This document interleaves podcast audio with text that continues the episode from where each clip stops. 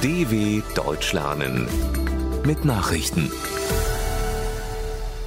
Donnerstag, 13. Oktober 2022, 9 Uhr in Deutschland.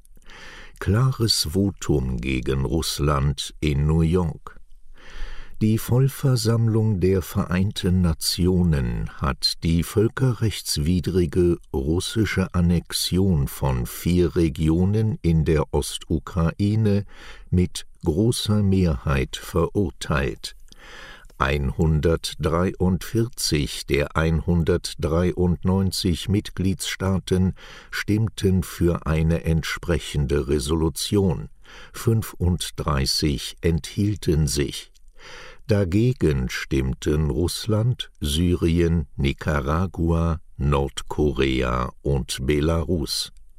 Der Beschluss ist völkerrechtlich nicht bindend, zeigt aber die internationale Isolation der Regierung in Moskau.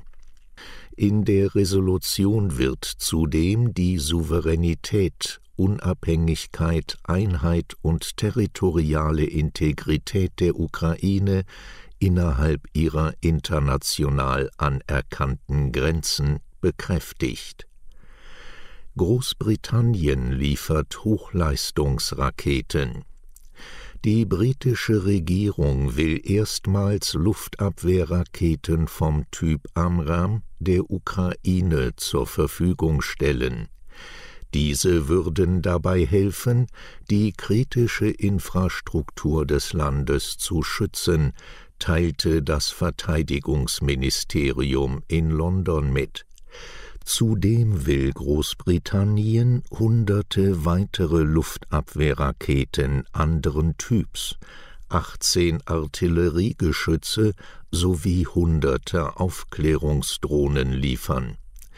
Die Amram-Hochleistungsraketen sollen in den kommenden Wochen in die Ukraine gebracht werden. NATO-Treffen zu Atomdrohungen aus Moskau.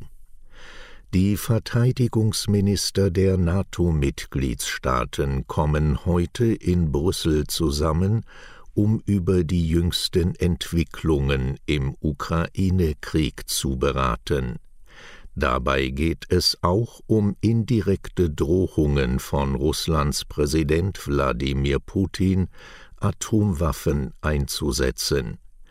Nach Angaben aus Bündniskreisen soll es bei einem Treffen der sogenannten nuklearen Planungsgruppe unter anderem um die NATO-Atomwaffenstrategie gehen. Außerdem stehen Pläne zur Modernisierung der aktuellen Infrastruktur auf der Tagesordnung. Scharfe Kritik von Amnesty an Lettland. Die Menschenrechtsorganisation Amnesty International wirft dem EU-Mitglied Lettland schwere Menschenrechtsverletzungen vor.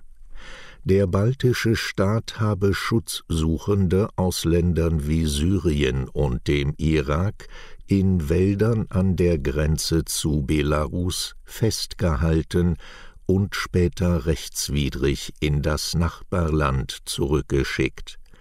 Dies ergebe sich aus der Befragung von Migranten und eigenen Recherchen, so Amnesty. Es geht um die Ereignisse des Spätsommers 2021. Die EU warf dem autoritär regierten Belarus damals vor, Menschen aus Krisenregionen gezielt Richtung EU-Außengrenze zu schleusen, um auf diese Weise Vergeltung für westliche Sanktionen zu üben.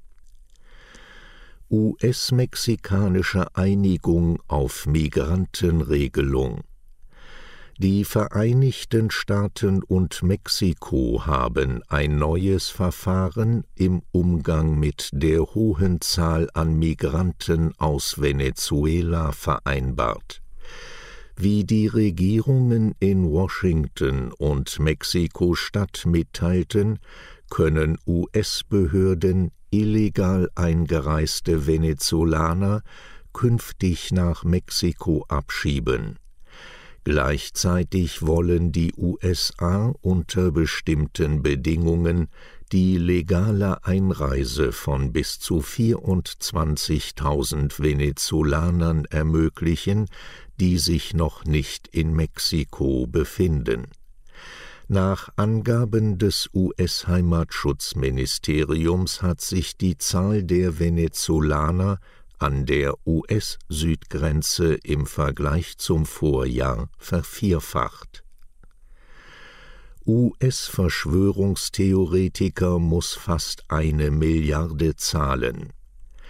Der Gründer des rechtsradikalen US-Online-Portals Infowars, Alex Jones, ist zu einer hohen Geldstrafe verurteilt worden. Er soll 965 Millionen Dollar Entschädigung an Angehörige der Opfer des Sandy Hook Schulmassakers in Connecticut zahlen. Der heute 48-jährige Verschwörungstheoretiker hatte über Jahre behauptet, dass der Amoklauf an der Schule gar nicht stattgefunden habe, sondern mit Schauspielern inszeniert worden sei, um eine Verschärfung des Waffenrechts durchzusetzen.